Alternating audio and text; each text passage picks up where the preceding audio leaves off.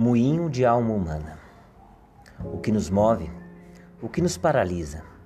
Chegada e partida são a mesma linha. Uma fase superada não é limite, não pode ser um basta. Vida parada, vida preservada, não é vida gasta.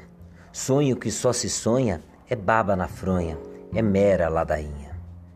O que nos move, dia a dia, é o desconhecido, o desafio. Somos inquilinos da vida, ela nos é passageira. Não somos lago, água parada. Somos sim curso de rio, buscando novos mares, sem medo de cair, nos jogando em corredeira. Assim, somos levados a querer mais, a buscar mais e, quiçá, ser mais.